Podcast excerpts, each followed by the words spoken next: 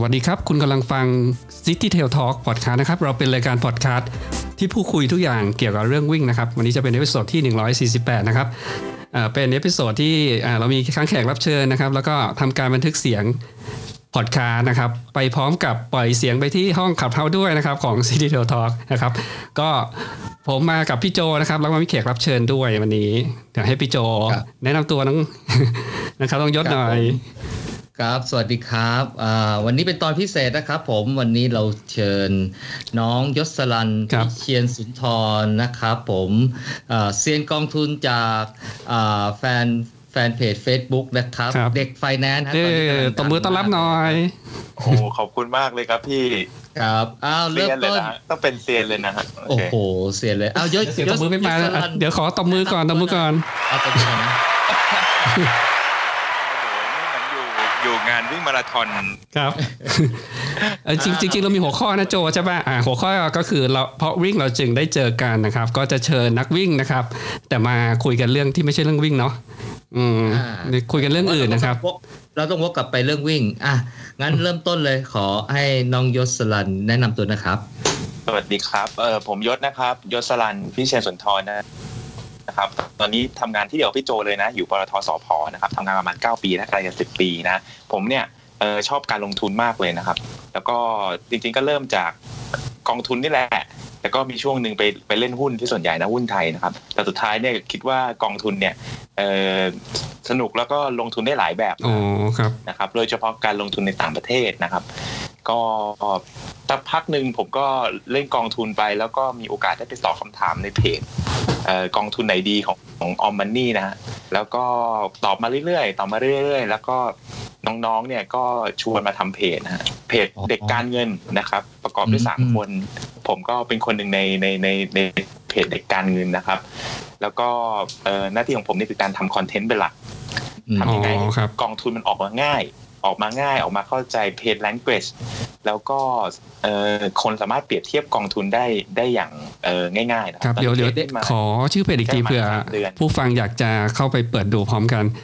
ชื่อเพจค้นหาด้วยภาษาไทยใช่ไหมเด็กการเงินใช่ครับครับเราก็จะเจอเลยนะครับ แล้วก็ต่อด้วยเด็กไฟเด็ก Finance ภาษาอังกฤษครับ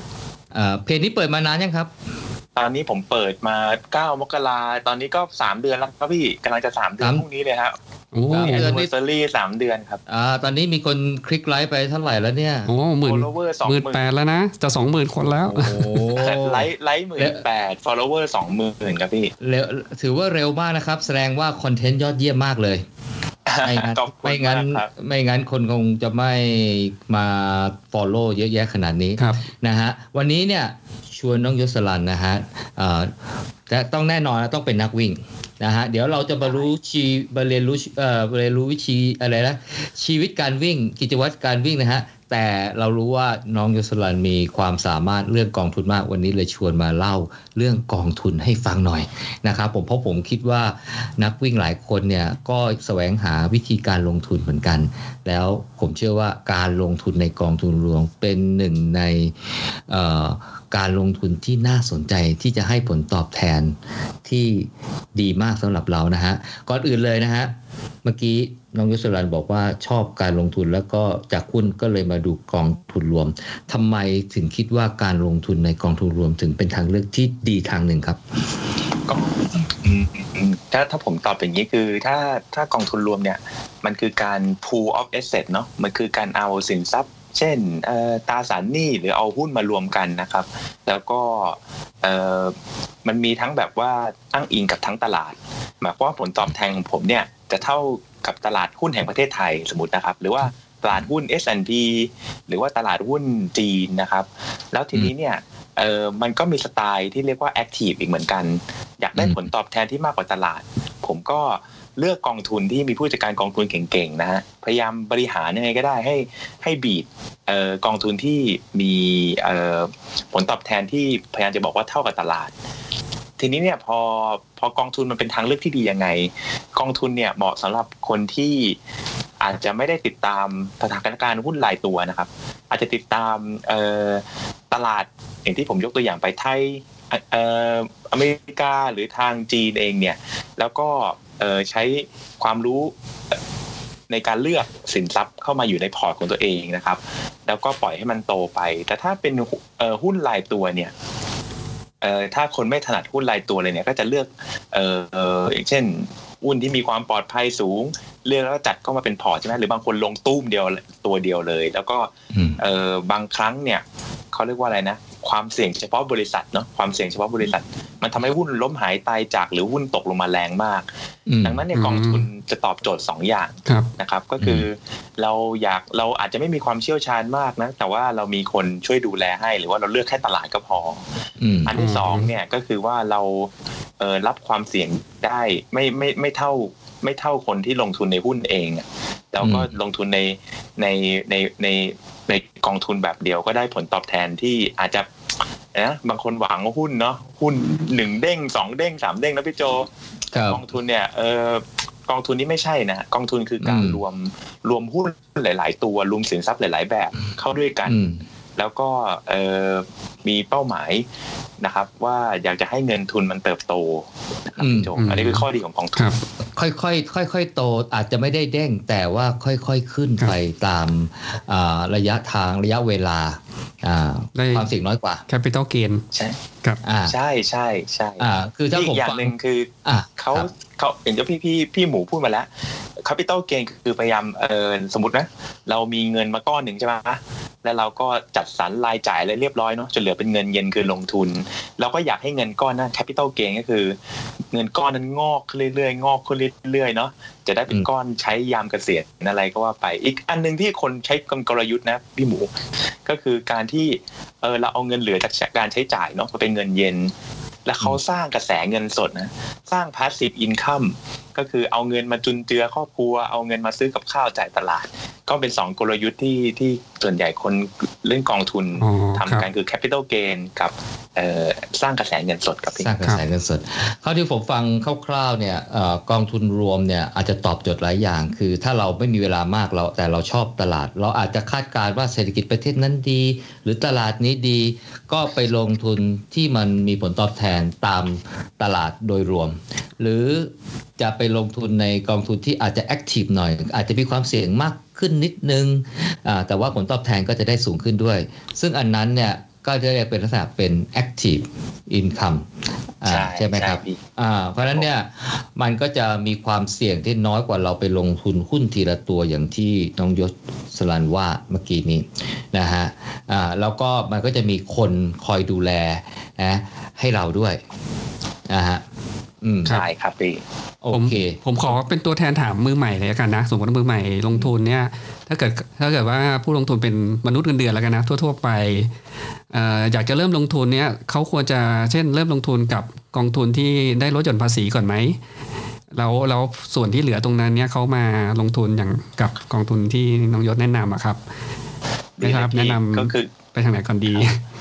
สมมติมีอินคัมก้อนหนึ่งใช่ไหมครับ เราเราก็บางบริษัทเนี่ยหักภาษีไปก่อนแล้วใช่ปะใช่ครับแล้วเราก็เอาเงินมาเป็นชิปเอ่อเอ่อค่าใช้จ่ายในชีวิตประจำวัน หรือไม่ก็ไปซื้อรองเท้าวิ่งนะพี่เนาะมีคนมีคนอยู่ห้องวิ่งนี่เยอะซื้อซื้อนาฬิกา ซื้อนาฬิกาซื้อที่ต้นนุ่นเหลือเหลือเป็นเงินก้อนหนึ่งคำถามคือเงินก้อนนั้นเนี่ยเอาไปทำอะไรดี อ่า ทีนี้เอ่อกองทุนลดหย่อนภาษีเนี่ย เป็นทางเลือกหนึ่งทางเลือกระดับต้นๆเลยครับพี่ที่ ที่ควรจะเลือกนะครับ แต่อันนี้ผมผมผมแนะนำในในในฐานะอืมออกจาก defensive ไปไปไปยัง active ที่สุดนะครับก็คือก็คือเราจะต้องเอ่อเงินเหลือเงินเย็นเมื่อกี้แล้วนะ เอาเงินมาปิดความเสี่ยงไหม อย่างเช่นเราไปผ่อนรถอยู่ประมาณ พี่นึกถึงพี่โจแล้วก็นึกถึงประมาณอะสมมติผ่อนเทสลานะ ประมาณอืมละสามล้านนะสามล้าน เออเนาะเออห้าปีตกเดือนละห้าหมื่นบาท โมเดลสามครับใช่ไหมเนี่ยอืมใช่โมเดลสามสมมติครันะบแล้วทีนี้เนี่ย เอ้พี่มีความเสี่ยงอยู่เออว่ารถอาจจะเป็นแค่รถนะนะ แต่ว่าถ้าพี่แบบว่ารักคันนี้มากแล้วพี่ไปจากโลกนี้ไปใช่ไหมแล้วคนจะคนข้างหลังอาจจะมีหนี้หนี้ต่อจากพี่ ก็คือห้าล้านบาทนั่นนะพี่อาจจะต้องอาจจะต้องซื้อประกันก่อนไหมเพื่อ cover อ่าจัดหนี้สินลำดับเออจัดลำดับก่อนใช่จัดลำดับก่อนอ่าอ่าครับใช่ปิดปิดหนี้ก่อนหรือมีบ้านโอ้ผมยกตัวอย่างเทสลาก็อาจจะไกลตัวไปนะบางคนโอ้มีมีบ้านใหญ่โตนะแล้วหรือไม่ก็วางแผนให้ลูกเรียนเมืองนอกอะไรอย่างนี้ใช่ไหมครับ อย่างครับแรกเนี่ยก็คือการทำประกันชีวิต อาจจะทำให้เออเราปิดความเสี่ยงเนาะสมมติทำทำเงินสมมตินะครับ ผมสมมตินะหนึ่งแสนเนี่ยปิดได้ห้าล้านบาท นะอืมแล้วก็อืมอันอันนี้ก็เป็นสิ่งที่ที่ที่อยากให้มองแง่ดีเฟนซีฟที่สุดก่อนนะครับนั้นต่อมาคือการที่เราไปเอาภาษีคืนเอ้ยเมื่อกี้เอาภาษีคืนได้นะเออภาเออจากจากที่เราซื้อทุนประกันชีวิตเนาะอีกการการอีกอย่างหนึ่งก็คือเรารออีกสิบปีให้เงินกลับมานะครับ ก็คือการลงทุนใน S S F อ่าครับก็คือกองทุนลดหย่อนภาษีนะสมมติพี่ลงไปแสนหนึ่ง พี่เลือกเป็นความเสี่ยงต่ำสุดก็ได้เนาะเอาให้อืมชนะเงินเฟ้อก็พอ อีกอืมสิบปีเจอกันเลยเนาะพี่ลงทุนไปอืมได้สมมติแม็กสองแสนอืมถึงตอนนั้นก็คูณเงินเฟ้อไปเนาะสมมติกลับมาได้สามแสนพี่ก็ได้เงินกลับมาโดยที่เอ่อเงินต้นยังอยู่ครบนะครับ แล้วก็เอ่อภาษีก็ได้ลดหย่อนอ๋อด้วยครับเพื่อเพื่อเอาประโยชน์จากการเป็นการภาษีก่อนอ่าอันนี้น้องยศกำลังแนะนำใช่ไหมวิธีการลงทุนสำหรับอ่า มนุษย์เงินเดือนนะครับ คือตอนใช่ครับตอนเนี้ยอ่ายศกำลังขยับขึ้นมาอีกสเต็ปก่อนหน้านั้นก่อนที่จะไปคิดถึงกองทุนรวมนะยกจะให้คิดถึงการ cover ในสิ่งที่มันเป็นภาระอะไรก่อน defend ให้นะเหมือนคล้ายๆกับว่า ให้เหมือนกับเอนชัวว่าชีวิตเราน่าจะโอเคอในลำดับต้นๆก่อน ก็คือแนะนำดูเรื่องของ liability เรื่องของหนี้เรื่องของอะไรอาจจะทำประกันไว้นะฮะและขยับมาก็จะเป็นเรื่องของกองทุนก็แนะนำเป็นกองทุนที่ใช้ลดหย่อนภาษีได้ก็คือ S S F ครับพี่พอพออ่า S S F พี่เต็มแล้วพี่ทำอะไรต่อ อันนี้อันนี้ผมแนะนำในในสมมติคนอายุ 30 นะครับพี่ก็คืออา30 ผม 34 แล้วนะครับครับผมอันต่อมาคือผมแนะนำว่า S S F เต็มแล้วเนี่ย อันต่อไปคือ I M F R M อ่า F ครับอ่าอ่า I MF M F ไปเจออีกทีเลย 55 ปี55ปีใช่ ก็สมมติ 2 0 0 0 0 0โควต้าพี่เต็มแล้วเนาะแต่พี่ต้องการลดหย่อนภาษีให้มันต่ำลงไปกว่านี้อีกเนี่ย พี่ก็ต้องเลือก I M F R M F ครับ อ่าอืมแต่ R R M F กับ S S F นี่ต่างกันยังไง คือจริง ๆ แล้ววัตวัตถุประสงค์เนี่ยของของ IMF ก่อนเลยนะครับ พี่ก็คือ Retirement Mutual Fund ก็คือว่าเขาต้องการอ๋อให้คนอายุ 55 เนี่ยอย่างมีน้อยมี55เอ่อมีมีเงินออกมานะครับ แล้วก็พร้อมที่จะเลี้ยงตัวเองไปอีกเอ่ออม ด้วยเงินก้อนหนึ่งอะอย่างเช่นอืมเราวางแผนไว้เก็บไปเรื่อยๆนะพี่ ปีครับละสองแสนใช่ไหมพอทักสิบปีก็กลายเป็นสองล้านนะครับ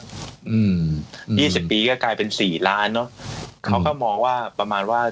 เอ่ออายุห้าห้าเนี่ยมีสี่ล้านบวกผลตอบแทนเนี่ย ก็น่าจะอยู่ได้ครับจนไม่เป็นภาระของประเทศอืมครับ คือใส่ไปแล้วเนี่ย ไปเจอทีกันอะตอนอายุครับ55ห้าครับใช่แต่ผมเคยอ่าเคยแต่ฟังใครเคยคิดให้นะเงินสี่ล้านตอนเกษียณเนี่ย ถ้าใช้เราใช้วันละห้าร้อยเนี่ย มีอายุถึงแปดสิบแปดสิบ80ปีนี่คือใช้วันละห้าร้อยบาท โอเค โดยแต่ถ้าเป็นไม่ลงเงินเฟ้อแต่ถ้าเป็น SSF S S F ก็ไปเจอกันที่ 10 ปีข้างหน้า แค่นั้นเอง ใช่ใช่ครับ อ่า โอเค อ่าลำดับต่อจาก I M F ไปไปไหนต่อครับ คือ เออนี่คือแนะนำสิ่งที่เราอาจจะได้เงินคืนนะครับพี่อย่างเช่นเอ่อประกันชีวิตแบบแบบตลอดชีวิต แล้วก็เขาเรียกว่าอะไรประกันตลอดชีพ แล้วก็ประกันแบบออมนะครับประกันแบบออมเนี่ยอาจจะมีทุนอืม ทุนชีวิตน้อยกว่า แต่ว่าอืมก็ไปเจอกันที่สมมตินะ25ปีข้างหน้า หรือเจอกันอีก20ปีข้างหน้าเหมือนกันอืมครับได้เงิคนรับต้นคืนอ่าเออ S F F I M F เนี่ยก็ได้เงินต้นคืน ถ้าถ้าพี่ไม่ไปเล่นกองทุนแบบเสี่ยงๆนะครับเออเผลอๆมันก็อาจจะได้คืนมาเยอะกว่าที่เราลงไปนะครับเออมนอกนั้นเนี่ยเออไม่ ไม่มีที่มันกลับมาแล้วฮะไม่มีที่มันกลับมาเช่นเออไปลงทุนบริจาคการศึกษานะครับ หรือว่าไปไปวัดอะไรอย่างนั้นคโอรับเคพี่ครับครับผมมีมีอะอันหนึงสมมุติครับว่าน้องน้องยศลืมไปบางที่เนี่ยเขาจะมีกองทุน provident fund ใช่ไหมที่เราสามารถอ๋อใช่ใช่ใช่ลืมอ่าลืมลืมไปได้ไงพี่โจเนาะอ๋อเราเป็นกรรมการอ่ากองทุนอยู่อ่านะครับเออกองกองทุนสำรองเลี้ยงชีพนะครับครับถ้าตามกฎหมายแล้วเนี่ยอ่า ก็นำไปเป็นส่วนลดหย่อนภาษีครับ แต่แต่อันนั้นบังคับนะอันนั้นมันโดนบังคับนะอย่างเช่นเราหักเงินเดือนไปสิบเปอร์เซ็นทุกทุกเดือนใช่ไหมพี่เอออมสมมติว่าเดือนละหนึ่งหมื่นบาทสิบสองเดือนก็เป็นแสนสองหมื่นบาทเนาะส่วนที่ครับนำมาลดหย่อนได้คือแสนสองหมื่นบาทครับลบหนึ่งหมื่นผมไม่แน่ครับไม่เข้าใจเหมือนกันทำไมต้องลบหนึ่งหมื่นกองทุนสำรองเลี้ยงชีพเนี่ยไม่ผ่านมือเรานะ ไออ้ไอ้กองทุนอื่นๆ หรือประกันและเงินยังผ่านมือเรามาก่อนนะอืมอ่าใช่หักไปเลย แต่เราแต่แต่เราครัเลือบกเอ่อเลือกนโยบายได้เลือกนโยบายได้จริงๆ เดี๋ยวจะบอกยศให้จริงๆ ที่ต้องหักหมื่นแรกเนี่ยคือเขาเขาเขาล้อตามกฎหมายเดิมไงกฎหมายเดิมเนี่ยกองทุนสำรองเขาให้แค่หมื่นเดียว แล้วตอนหลังเนี่ยเขาขี้เกียจแค่กฎหมายไงเขาก็เลยให้มีเงื่อนไขให้ลดหย่อนไอ้ส่วนที่เกินหนึ่งหมื่นด้วยอ๋อแค่นั้นเองอ๋อเออ มันเป็นถืว่าเรื่องของเทคนิคทางกฎหมายครับแต่แทนที่จะไปลื้อกฎหมายใหม่ ก็ออกอีกฉบับหนึ่งมา มาอนุญาตให้ส่วนที่เกินหนึ่งหมื่นครับแค่นั้นแหละแหม่ครับพี่ครับผมอ่ามีเงินเหลืออีกจะไปลงกองทุนจะเอ้ยหรือว่าจะไปเล่นหุ้นดี อืม หรือจะเอาไปทำอะไรดีครับ หรือเปรียบเทียบวิ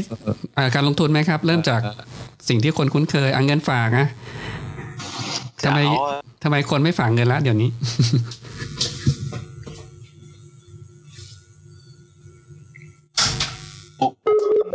ต่ำมากเนาะดอกเบี้ยมันต่ำมากแล้วก็บางทีเรา แต่บางคนก็ยังฝากอยู่นะครับ มันมีเงินฝากดอกเบี้ยสูง ผมก็อาจจะไม่ยกตัวอย่างชื่อบางสูธงนาคารสูงเนาะสูงนี่ก็จะแบบว่าก็ต่ำอะสูงก็ประมาณ 0.75 หรือเปล่าที่บอกสูงอะเนาะอ่า ใช่ปะมีบางที่หนึ่งจุดห้าเปอร์เซ็นต์ด้วยพี่แบงค์เหลืองๆก็อ๋อก็ครับก็พอได้ แต่ก่อนมีที่ทีเอ็มบีอะขอโทษด้วยนะก็คือเขาเคยทำมาแล้วเนาะแล้วเขาก็ตอนนี้ก็กลับไปปกติแล้ว ก็ตาเขาเรียกว่าตราสารตลาดเงินก็คือเงินเงินฝากนะครับพวกเงินฝากยศรู้ไหมตอนผมทำงานใหม่ๆเนี่ยอัตราดอกเบี้ยเงินฝากออมทรัพย์เนี่ยเท่าไหร่ เคเคยมียุคห้าเปอร์เซ็นต์ไหมพี่ โอ้โหเกินกว่านั้นครับผมทำงานใหม่ๆใช่นะฮะอัตราดอกเบี้ยเงินฝากออมทรัพย์สิบเปอร์เซ็นครับโอ้พี่โจผมอยากอยู่ยุคนั้นจัง ฝากประจำ12 15เปอร์เซ็นต์นะสมัยก่อนเนี่ย ฝากประจำสิบห้าขึ้น อืมสิบห้าขึ้น คือตอนนั้นเงินมันคงขาดอะแต่ตอนนี้เงินมันทะลักล้นโลก ใช่ใช่ปะพี่ใช่อ่าใช่เพราะฉะนั้นเนี่ยเงินฝากที่มีความเสี่ยงต่ำมันเลยได้ดอกเบี้ยน้อยมาก เพราะฉะนั้นเนี่ยมันเลยต้องไปหาผลตอบแทนจากการลงทุนอื่น ๆนะครับ อืมอะครับลงทุนอะไรอย่างอื่น มีให้เลือกอีกก่อนไปกองทุน อ่า คือนอกจากกองทุนแล้วเนี่ย ลงทุนไม่ไม่เอาหุ้นตัวเดียวด้วยใช่ไหมพี่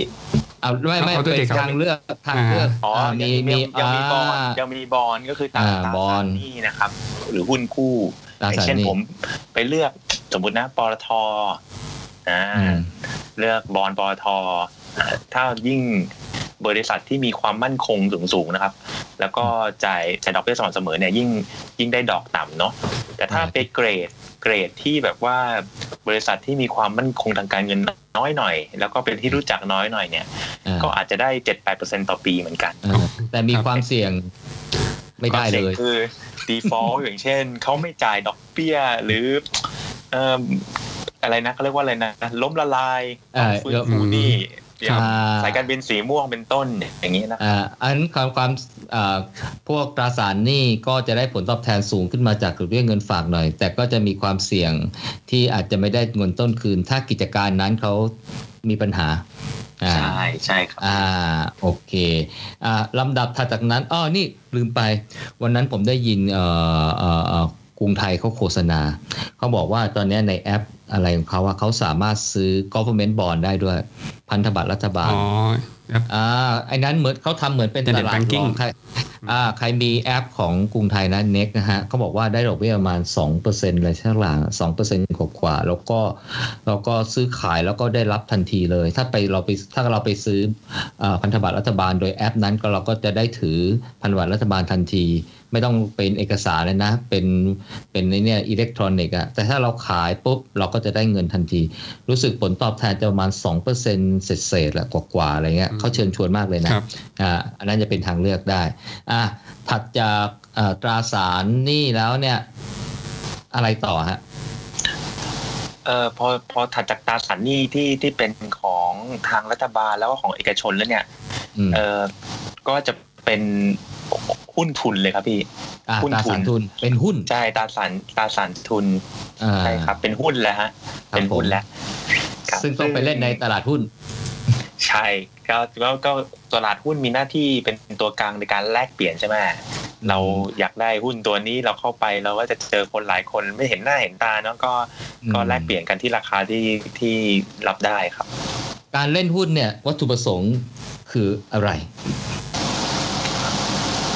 เออถ้าถ้า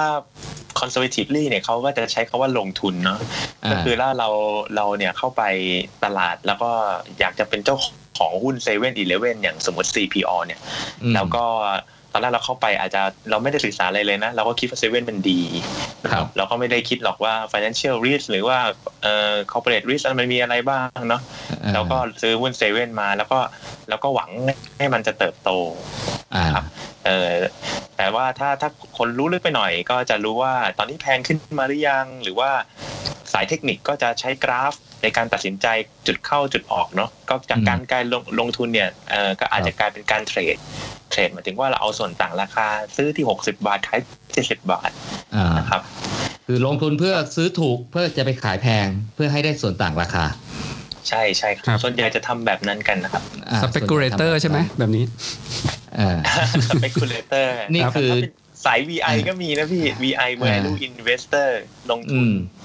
เนาะกรองหุ้นให้เจอหุ้นราคาต่ำ มูลค่ามูลค่าถูกหน่อยอ่าแต่คิดว่ายังยังไปได้ในอนาคตแต่ยังไม่ถึง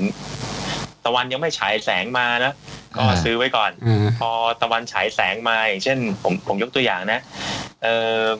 สมมตินะ ประเทศไทยยังไม่เคยพูดถึง EV เลยสมมตินะครับ คนก็คิดว่าเอ้ยประเทศไทยเนี่ยอาจจะมี ส่วนได้ส่วนเสียบ้างว่าอาจจะได้ผลิตบ้างว่าไอ้พวกชิ้นส่วน spare part อะไรเนี่ย แล้วโดนโควิดมายับเลย ยอดขายรถยนต์ก็ขายไม่ได้เอ้ยอืมแต่มันยังเป็นกิจการที่ดีนะ พอ run ไปได้คนก็ไปดูมูลค่าพื้นฐานมันแล้วพี่เนาะแล้วก็ รอวันหนึ่งที่เอ่อที่เขาคิดจริง ๆ ก็คือว่าประเทศไทยยังไงก็ต้องผลิตรถยนต์เนี่ยอืมก็พวกนี้ก็วันนั้นก็วิ่งหน้าตั้งเลย เขาก็อืมถือว่าได้ได้รางวัลได้ rewardของการคือรอคอย คือถ้าฟังอย่างนี้เนี่ยไม่ว่าจะเป็นเก่งกำไรดูกราฟดูเกราฟหรือว่าเป็น value investor ดูพื้นฐานของธุรกิจนู่นนี่นั่น ผลตอบแทนก็คือส่วนต่างราคา ใช่ไหใช่มครับพี่และและอ่าปันผลอะแล้วก็อาจจะได้ปันผลระหว่างทาง เพราะฉะนั้นเนี่ยการลงทุนในหุ้นคือต้องซื้อให้ถูกขายให้แพงแล้ว เราจะมีผลตอบแทน แต่ถ้าทำกลับทิศ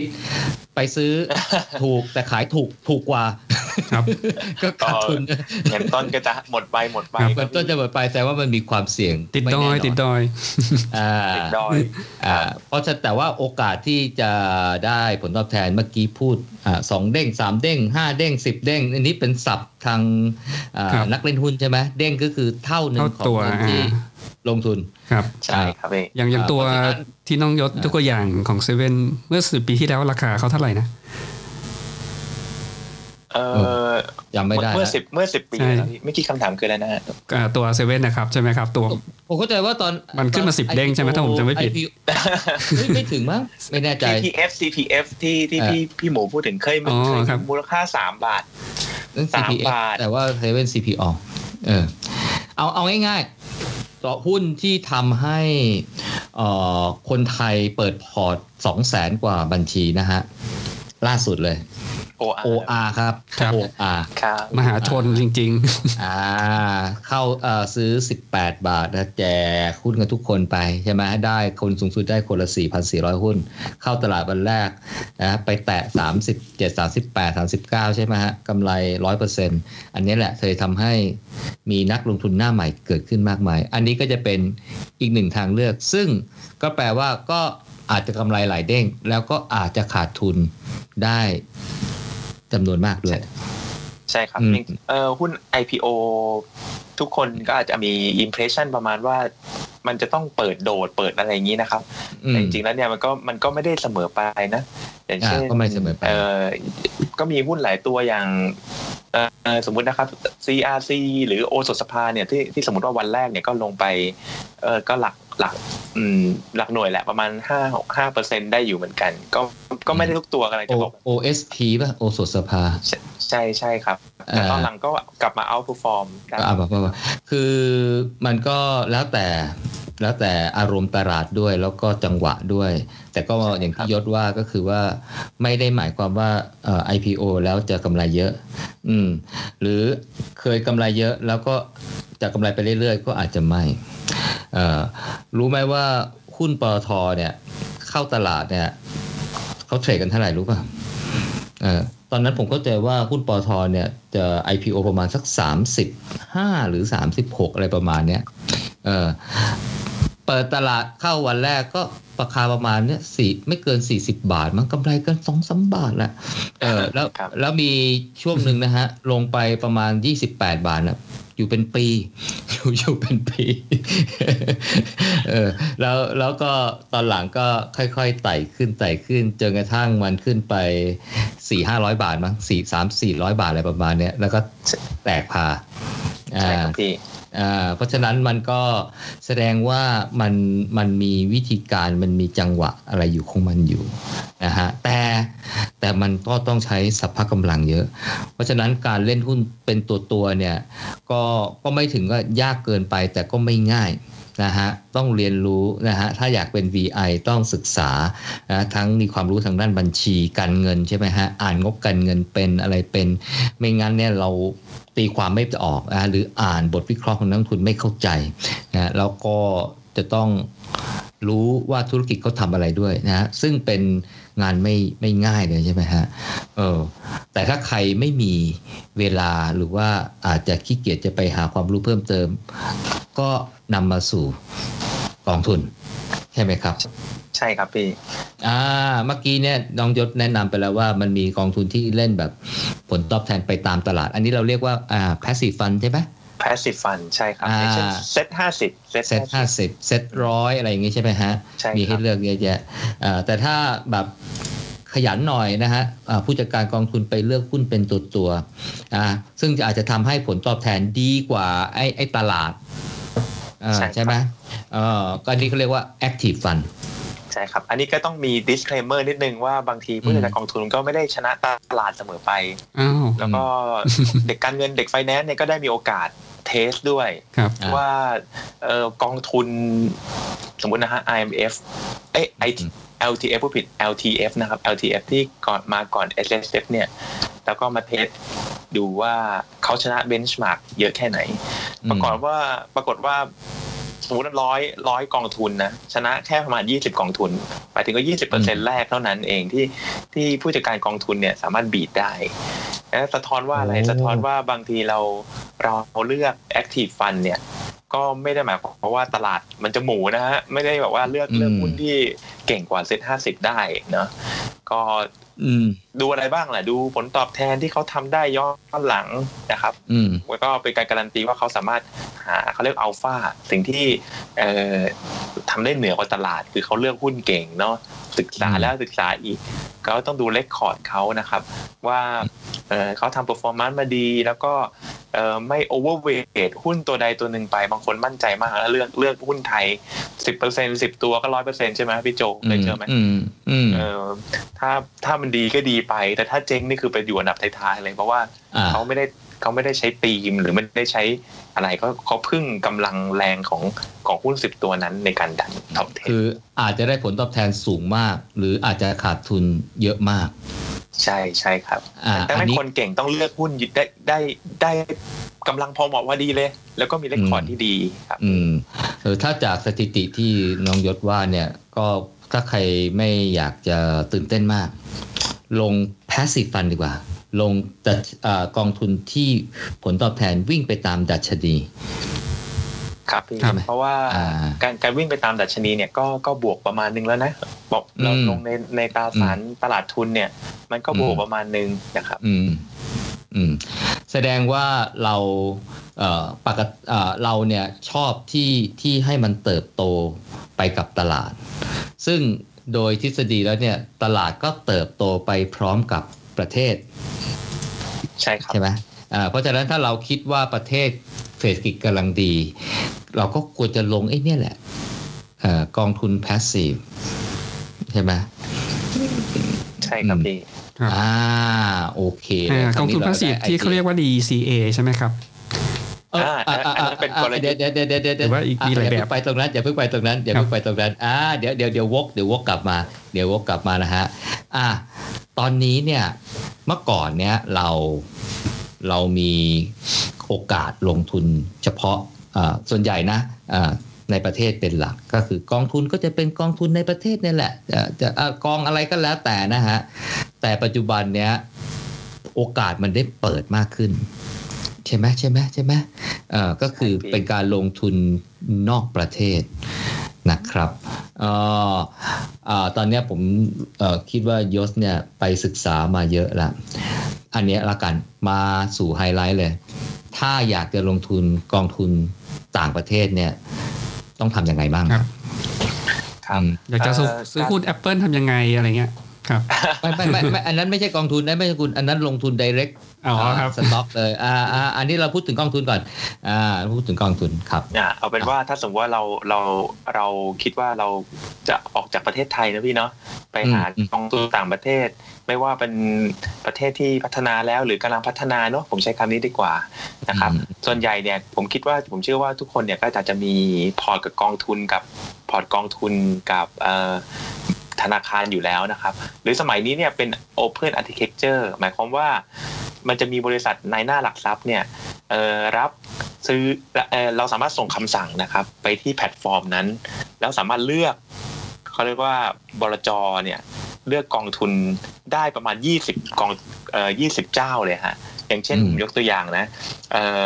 โนมูระ iFund นะครับยกตัวอย่าง SCB Easy Invest นะครับ อันนี้ก็เป็นของ SCB ที่เป็น Open Architecture SCB อืมเดี๋ยวนี้ไปซื้อกสิกรนะครับ แพลตฟอร์มเนี่ยไปซื้อกรุงศรีไปซื้ออ่าหลักบลจวรรณ ไปซื้ออนะครับเคยได้ยินเนาะก็คือพวกอ่าที่เขาทำทำกองทุนออกมาขายนะครับ Open Architecture อะอันครับต่อมายังมี Finnomena นะฮะผมคิดว่าอืมเอ่อ คนรุ่นใหม่ก็รู้จักเยอะนะครับ ก็เป็น Open Architecture เป็น Fund Connect ที่อืมทำให้คนเราสามารถเลือกซื้อข้ามบลจได้นะครับอืมโอดีนี่มีเดี๋ยวนี้มีเพียบเลยครับพี่โจอะอืมแล้วกลับมาที่เอ่อทำยังไงหรือลงทุนต่างประเทศได้ เราก็ต้องมีพอร์ต มีเอ่อบัญชีการลงทุนในกองทุนนะครับ ซึ่งอืมบัญชีการลงทุนในต่างประเทศเนี่ย มันก็เป็นกองทุนประเภทหนึ่งนี่แหละ ซึ่งอืมถ้าเราซื้อกองทุนไทยได้ เราก็ต้องซื้อกองทุนต่างประเทศได้นะครับ มันด้วยด้วยหลักการเดียวกันแต่สินทรัพย์ที่เขาไปถือเนี่ย มันจะไปถืออะไรนะครับอืมอย่างเช่นไปถือกองทุนต่างประเทศอีกทีหนึ่งนะครับอืมหรือว่าไปถือหุ้นโดยตรงนะครับอืมมีบางบางกองทุนนะไปลงทุนในอเมริกาโดยตรงเลยพี่โจอย่างเมื่อกี้แอปเปิลใช่ไหมผมได้ยินแอปเปิลอเมซอนอะไรพวกนี้นะครับเขาก็จะเอาลงทุนเป็นหุ้นโดยตรงแต่ว่าทุกวันนี้ที่มันเป็นเทรนด์บูมขึ้นมาเนี่ย เพราะว่าเขาไปเลือกกองทุนที่เอ่อค่อนข้างที่จะได้รับความนิยม แล้วก็ผลตอบแทนค่อนข้างดีนะครับ ส่วนใหญ่จะเป็น Active Fund โออย่างเคเช่นเนี่ย ผมเนี่ยอ่าไปลงทุนในสมมติกองทุนชื่อ BlackRock หรือ Baillie อืม Gifford ที่เป็นกองทุนอืมระดับโลกเลยนะแล้วผมอืมก็ใช้เงินหนึ่งขั้นต่ำหนึ่งพันบาทเนี่ย แต่ผมมีสิทธิ์เป็นเจ้าของกองทุนระดับโลกแล้วอืมเดี๋ยวนี้เนี่ยจะเป็นแบบนั้นพี่โจ โอเค เดี๋ยวผมสรุปอีกทีหนึ่งคือคือว่า คือตอนนี้เนี่ยนะ มันจะแบ่งเป็นสองอย่างคือหนึ่งเนี่ยมันจะมีบลจที่เขาตั้งกองทุนขึ้นมา แล้วเอาไปลงทุนต่างประเทศ อาจจะเป็นบลจกรุงศรีไทยพาณิชย์กสิกรไทยทิสโก้เอ่อเอ่อแอสเซทพลัสนู่นนี่นั่นอ่าครับอันนี้เป็นบลจที่ตั้งกองทุน แล้วเมื่อกี้เนี่ยน้องยศพูดถึงเรื่องของแพลตฟอร์มนะฮะก็คือเป็นเอ่อเหมือนเป็นบลจอีกอันหนึ่งที่เปิดบัญชี ให้เราเนี่ยอ่าสามารถที่จะไปซื้อกองทุน จากกองทุนที่ไหนก็ได้ที่มันเปิดขาย ใช่ใช่คล้ายๆเขาเป็นนายหน้าสมมติเอ่อเขาเป็นนายหน้าอีกทีใช่เอ่อครับซึ่งซึ่งต่างจากสมัยก่อนสมมุติว่าอ่าเราอยากจะไปซื้อกองทุนของกสิกร เราก็ต้องไปเปิดบัญชีของกสิกรใช่อ่าใช่ครับอ่าปัจจุบันนี้ไม่จำเป็นละเราก็ไปเปิดของ f i n o m i n a ก็ได้ ไปเปิดของ SCB Easy Invest ก็ได้อ่าครับอะไรก็ได้ใช่ไหมฮะอ่าหรือของทหารไทยหรือของอะไรก็ได้เราก็อยากจะไปดูว่าเอ้ยกองทุนไหนที่อยู่บลจไหนน่าสนใจ ซึ่งกองทุนนั้นเนี่ยมันจะไปลงทุนต่างประเทศที่เราสนใจ ใช่ไหมครับ ใช่ครับ อย่างเช่นอ่าผมผมยกตัวอย่างประเทศที่น่าสนใจละกันนะครับ พี่ครับเอ่อเอาประเทศที่พัฒนาแล้วนะครับอืมประเทศที่พัฒนาแล้วเนี่ยเออแล้วควรมีอยู่ในพอร์ตถ้าเราเล่นเรียกว่าเล่นดีไหมลงทุนในกองทุนต่างประเทศเนี่ยคือสหรัฐอเมริกาอ่านะครับครับ ซึ่งสมมุติว่าเราลงทุนในใน S&P 500 นะครับ S&P 500 คือหุ้นเอ่อที่มีเอ่อมูลค่าหรือ Market Cap เนี่ยเอ่อ500ตัวแรกของอเมริกา บอกได้ว่า500ตัวแรกเนี่ยเหมือน National Selection เนาะคุณอืมโตมาได้500ตัวเนาะหรือดาวโจน30นะครับ DJI อืม3มี30ตัวก็แสดงว่า30ตัวแรกของของทางอเมริกาเนี่ยมันค่อนข้างที่จะมาชัวร์และอยู่ได้อยู่เออแล้วก็ มีความผันผวนน้อยกว่าอะไรอย่างนี้นะครับอืมแล้วก็มีดัชนีที่หนึ่งคือ NASDAQ ครับพี่อืม NASDAQ เนี่ยคือดัชดัชนีที่รวมหุ้นกลุ่มเทคโนโลยีไว้ประมาณ 80%นะครับอืมเอ่อเนื่องจากเหตุผลเนี่ยก็คือว่าตอนสมัยก่อนเนี่ยมันมีตลาดเอ่อของนิวยอร์กนะครับ แล้วก็อืมมีตลาดของเอ่อหลาย ๆ ที่เนี่ยแล้วปรากฏว่า บางคนเนี่ยไปจดตลาดที่เอ่อตรงนี้ไม่ได้นะครับเนื่องจากว่าหุ้นเทคโนโลยีเนี่ยบางทีมันเป็น intangible asset แปลว่าอะไร เป็นทรัพย์สินทรัพย์สินประมาณว่าเป็นเรื่องของ patent เป็นเรื่องของโปรทรัพแกย์รสิมนซอฟต์แวร์ ไร้ตัวตน ไร้ตัวตนทำให้ไม่สามารถเข้าเข้าจดทะเบียนในเออในในบริษัทในในแต่เขาเรียกว่าอะไรนะในตลาดนั้นได้ครับพี่แต่หาตังค์ต้องไปจดได้นะอืมแต่เออก็หาตังค์ได้เป็นทรัพย์สินที่ก่อเกิดรายได้ได้ ใช่ครับตั้งแต่นั้นมาเนี่ยเหมือน NASDAQ เนี่ยก็รวมหุ้นพวก intangible asset พวกเนี้ยเข้าไป ตอนนี้ก็ 80%พี่เป็นหุ้นพวกเอ่อเทคโนโลยี เป็นพวกแพลตฟอร์ม Google Facebook อะไรเนี่ยอยู่ใน NASDAQ กันหมดเลยครับพี่คก็รับประมาเดี๋ยณวผมนั้นสรุปอีกทีหนึ่งอ่าครับเอ่อคือเมื่อกี้เนี่ยน้องยศกำลังจะบอกว่าอ่าอ่าบลจเมืองไทยเนี่ยแหละอ่าก็ตั้งกองทุนขึ้นมากองหนึ่งให้เราสามารถเข้าไปซื้อได้ แล้วเขาก็ครัจะบเอาเงินเราเนี่ยนะ เอาไปซื้อสมมุติว่าเป็นอ่าหุ้นในอ่าดัชนีอ่าผลตอบแทนตามดัชนี NASDAQ ครับผมนะอ่าซึ่งอาจจะไปลงทุนได้โดยตรง หรือไปลงทุนผ่านไอ้กองทุนที่ไปลงทุนใน NASDAQ อีกทีหนึ่งก็ใช่ได้ใช่ครับใช่อ่าเพราะฉะนั้นเนี่ยมันมีกองทุนที่อยู่ในเมืองไทยตั้งโดยบลจนะฮะเอาเงินเราเนี่ย ไปซื้ออแล้วแต่ว่าจะไปลงทุนโดยตรง หรือไปลงทุนในกองทุนที่ไปลงทุนใน NASDAQ หรือลงทุนใน DJSI ไอ้ DJ 30ดาวโจนส์30 หรือ S&P 500 หรืออะไรก็แล้วแต่อีกทีหนึ่ง ซึ่งอันนั้นเป็นลักษณะกองทุนไปซื้อกองทุนเขาเรียกว่าเป็น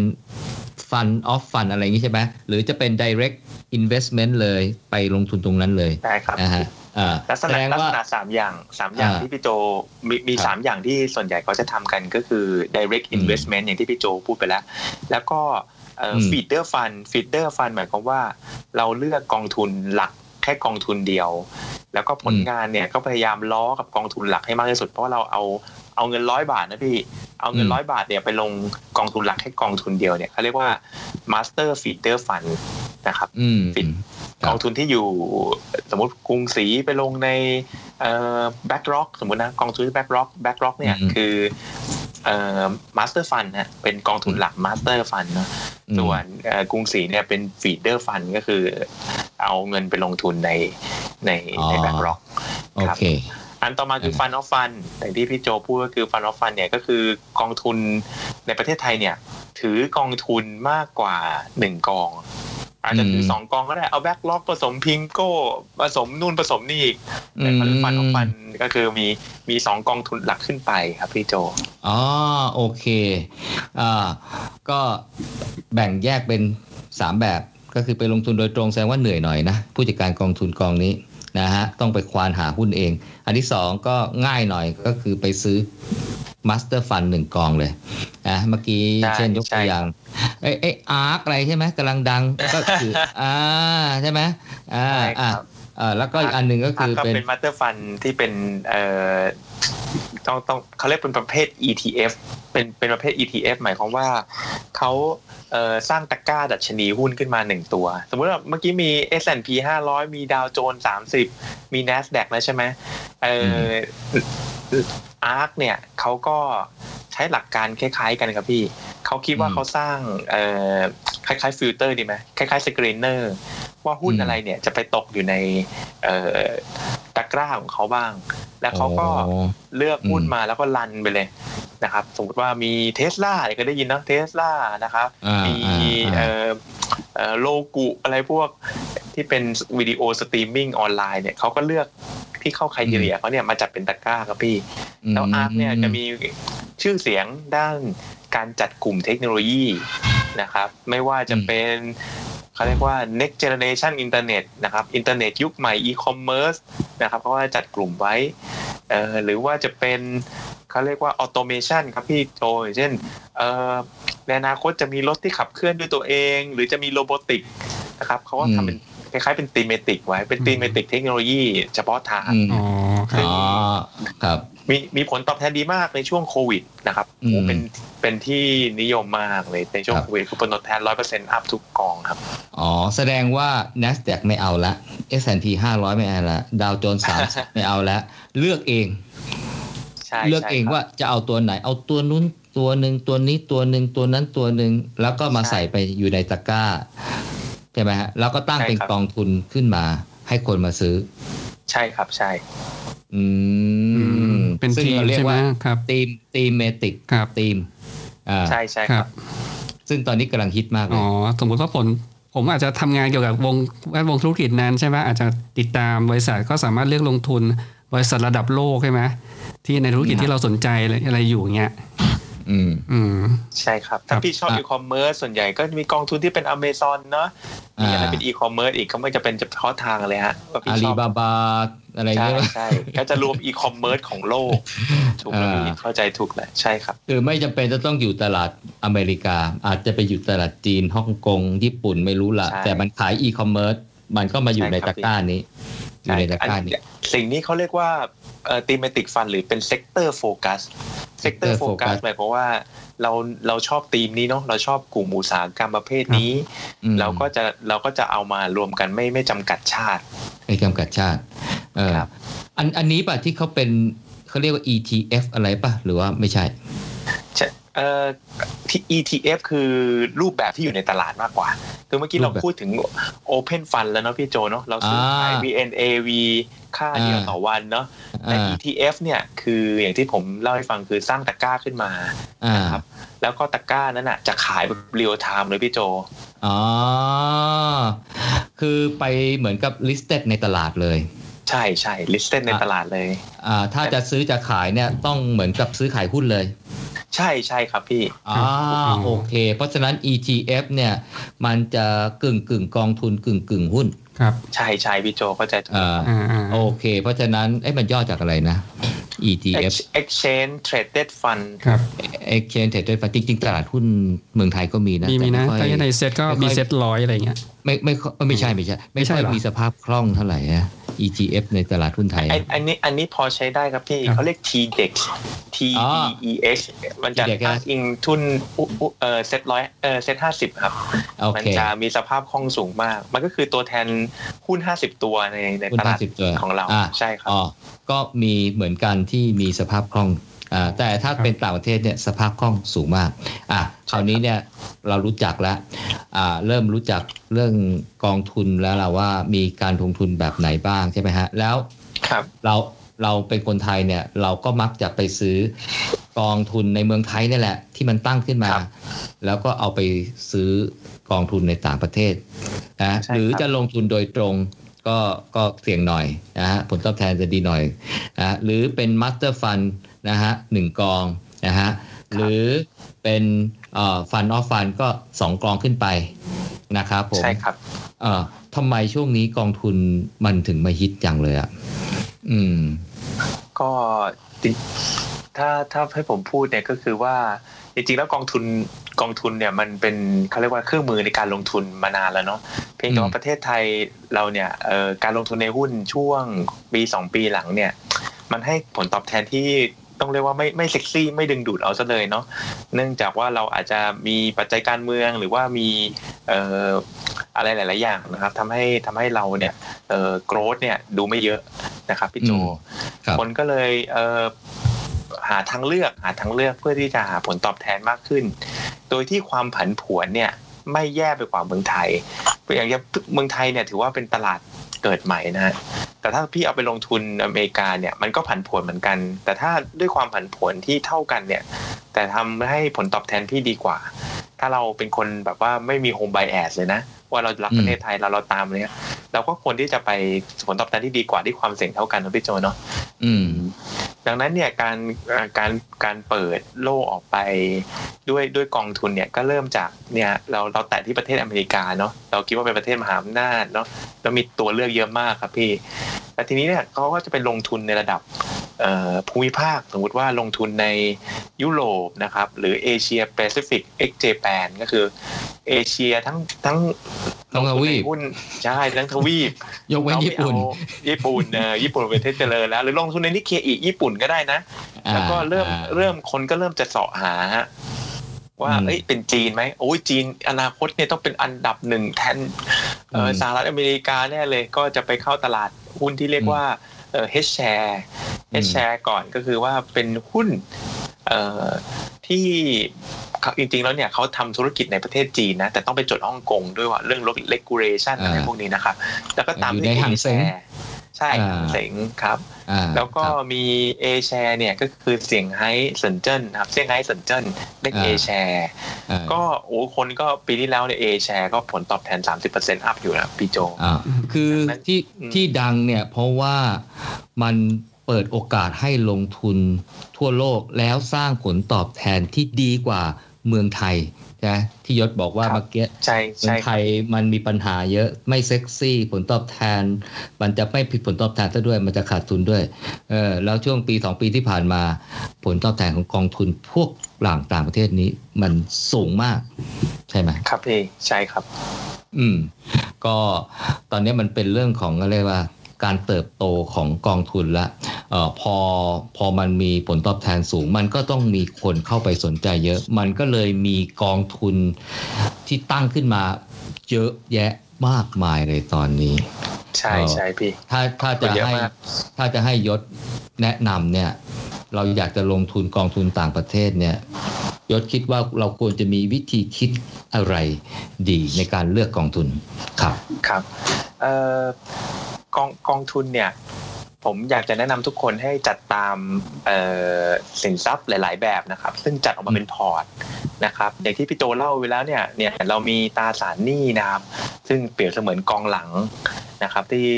ที่เอ่อมันเป็น fixed income เนาะหมายความว่าผลตอบแทนมันจะคงที่2% 3%แล้วก็คาดหวังได้นะครับ อันต่อมาเป็นกองกลางเนี่ยก็จะเป็นพวกจำนวนหุ้นไทยหุ้นต่างประเทศนะครับ ก็อยากจะให้เลือกนะครับห้ามไม่อยากให้กระจุกตัวประเทศเนี่ยเออมากกว่า 30%สมมติผมชอบจีนมากเลยนะ ผมคิดว่าจีนจะมีโอกาสเป็นมหาอำนาจอะไรเงี้ย ผม over จีน 50-60%เนี่ยอันนี้ก็ไม่แนะนำนะครับ ผมแนะนำว่าเออต้องเป็นประเทศที่พัฒนาแล้วนะ ผมอาจจะ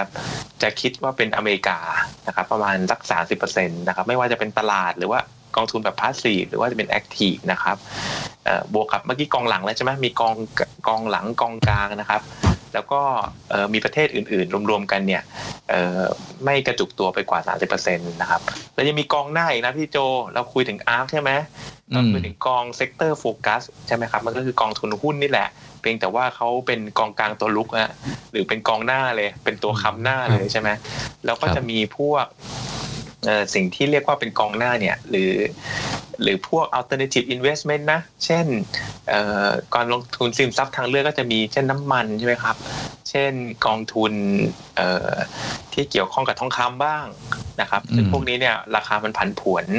กว่าหุ้นอีกนะครับอยู่อืมอยู่อวยนะครับ ทีนี้เนี่ยเอ่อทรัพย์สินที่เป็นกองกลางกองเอ่อ กองหลังกองกลางกองหน้าเนี่ยมันคือมีมีหน้าที่อยู่ในพอร์ตเนี่ยเอ่อเวลาตลาดขึ้นลงเนี่ยมันจะไม่ correlate กันนะครับอืมสิ่งที่ผมพยายามให้คิดก็คือว่า เราจะต้องมีทรัพย์สินหลาย ๆ แบบอยู่ในพอร์ตนะครับ แล้วก็ไม่ควรจะมีอะไรกระจุกตัวเกิน 30%นะครับ แล้วพอเอ่อ ผลผลตอบแทนที่คาดหวังเนี่ยมันก็พอดูได้จากกองกลางกับกองหน้านะกองกลางกับกองหน้าเนี่ยมันจะผลตอบแทนนะครับก็เฉลี่ยประมาณเอ่อของของตลาดโลกนะครับ ก็ประมาณ 10%นะครับอืมถ้าถ้าเราเนี่ยเอ่อมีโอกาสได้ 10%นะครับเราก็มีโอกาสเสีย 10%เหมือนกันนะครับแต่ปีต่อมาเนี่ยมันก็จะเอ่อ ในระยะยาวมันจะเป็นบวกนะครับ อันนี้10%เนี่ยคือต่อปีนะครับพี่พี่โจมันก็ตอบถ้าสมมติลงปีเนี้ยลงแล้วตลาดเป็น crash นะ ปีต่อไปมัน recoverแล้วปีต่อมาก็ดีขึ้นดีขึ้นเนี่ย เฉลี่ย5ปีเนี่ยยังได้10%เลยนะครับอืมในลงทุนในกองทุนหุ้น key message หนึ่งก็คือว่าเราควรจัดเป็นพอร์ตนะครับมอันที่สองเนี่ยควรเอ่อกระจายความเสี่ยงนะครับ แล้วก็ลงทุนยาวขึ้น เพื่อให้เวลาเนี่ย time เนี่ยมัน compounding นะครับ time compounding หมายความว่าอะไร ให้สินทรัพย์เนี่ยมันมีโอกาสได้เติบโตบ้าง ไม่ใช่ว่าเราเราซื้อกองทุนจัดพอร์ตแล้วแล้วเราเรามั่นใจมากเลย แต่ว่าตลาด crash แล้วก็อืมเสียใจแล้วก็ถอนทุนออกมานะครับ โดยที่สถิติมันบอกอยู่นะว่าเออเราลงทุนระยะยาวเนี่ยยังไงมันก็บวกแต่นี่ถ้าพี่โจมีความมีความเชื่อนี้เนาะก็จะเอ่อ จะนำไปสู่กลยุทธ์ที่ผมกำลังจะแนะนำนะครับ คือ DCA อืมอืมนะครับครับหนึ่งคือต้องจัดครับพอร์ตหนึ่งคือจัดอ่าพอร์ตสองหนึ่งจัดพอร์ตลงทุนยาวขึ้นสองคือห้ามกระจุกลงทุนยาวขึ้นตัว ห้ามกระจุกตัว ไม่ควรจะใช่ไปเชื่อมั่นอะไรมาก ให้แบ่งเป็นกองหลังอ่าตราสารหนี้หรืออะไรที่มันไม่ใช่ครับเงินต้นอยู่ แต่อาจจะผลตอบแทนน้อยหน่อยๆนะใช่ครับ กองกลางก็อาจจะเสี่ยงขึ้นมานิดนึงนะฮะครับแต่ว่าความตอบแทนก็จะสูงขึ้น แล้วก็กองหน้าเอาไว้สอยผลตอบแทนเยอะๆนะฮะตามเทรนด์ตามอะไรนะฮะอาจจะหวือหวานิดนึง แต่โดยรวมแล้วเนี่ยลงทุนแล้วควรถือไปช่วงเวลา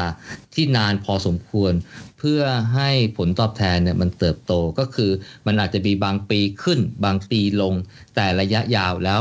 มันขึ้น ใช่ใช่ครับพี่อ่าถูกครับอ่าครับผมแล้วก็ถ้าอ่าการลงทุนเมื่อกี้อ่าน้องยศเกริ่นมาแล้วเมื่อกี้มันอาจจะเป็นการลงทุนเป็นแบบมีเงินก้อนทีเดียวทำแบบครันี้บอ่าใช่ครับแต่มันมีอีกการลงทุนหนึ่งคือ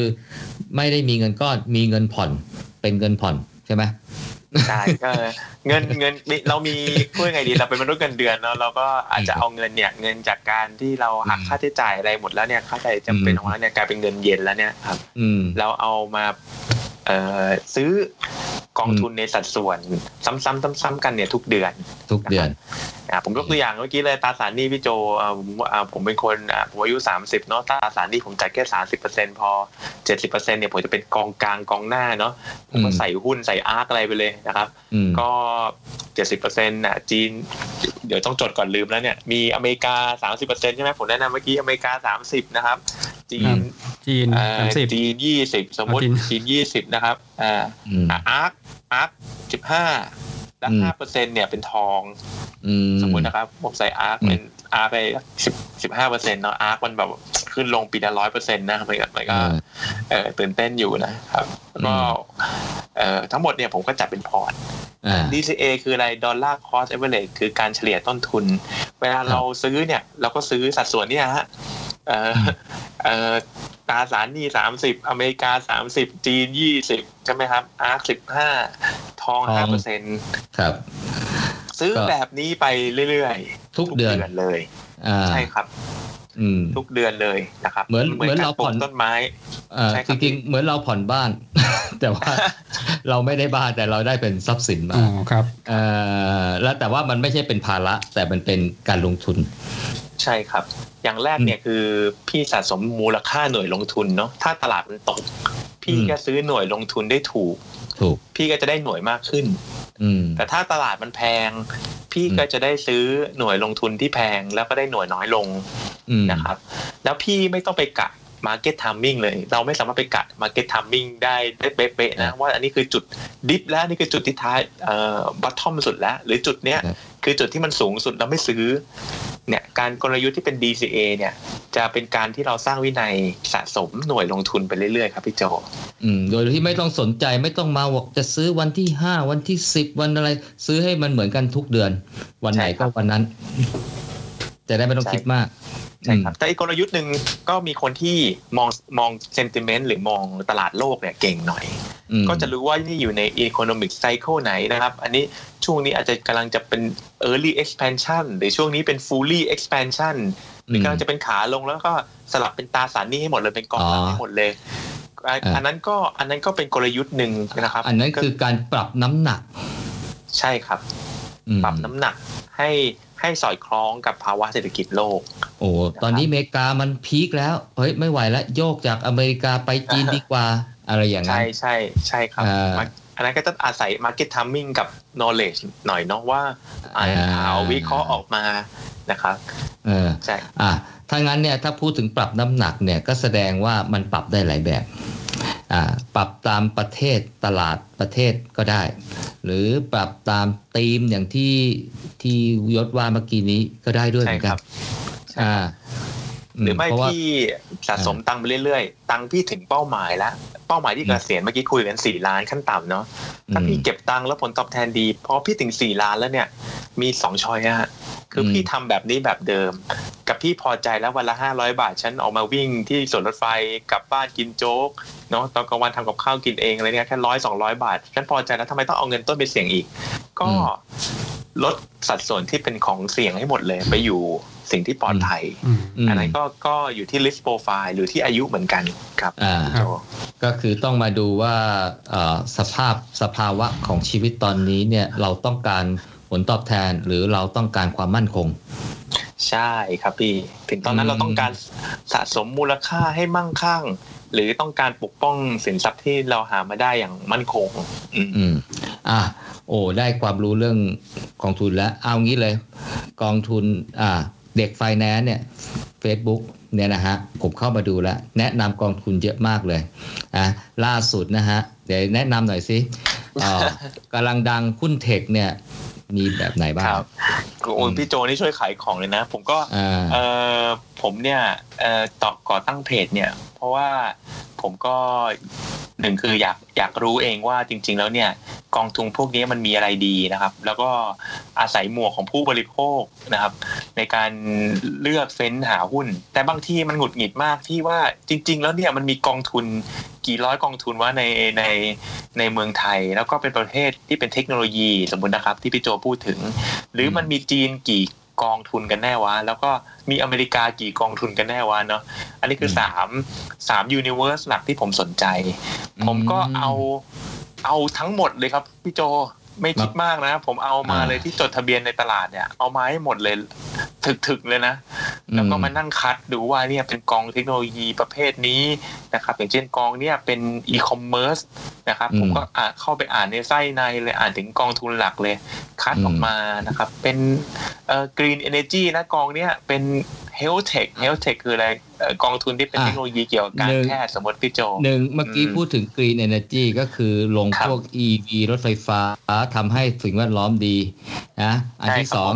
Health Tech ก็คือลงทุนในธุรกิจที่เกี่ยวกับสุขภาพเทคโนโลยี ใช่ครับผม อ่ากำลังมาแรง อะ มีอะไรอีก เอ่ออันอันนี้ผมไม่ได้เปิดอะไรดูนะพี่นี่นี่อ่าอ่าป๊อปขึ้นมาในหมอกสมองนะก็คืออ่าอ่ามีอะไรอีกฟินเทคใช่ไหมมีฟินเทคใช่ไหมฮะอ่ามีฟินเทคอ่าลงทุนในบล็อกเชนลงทุน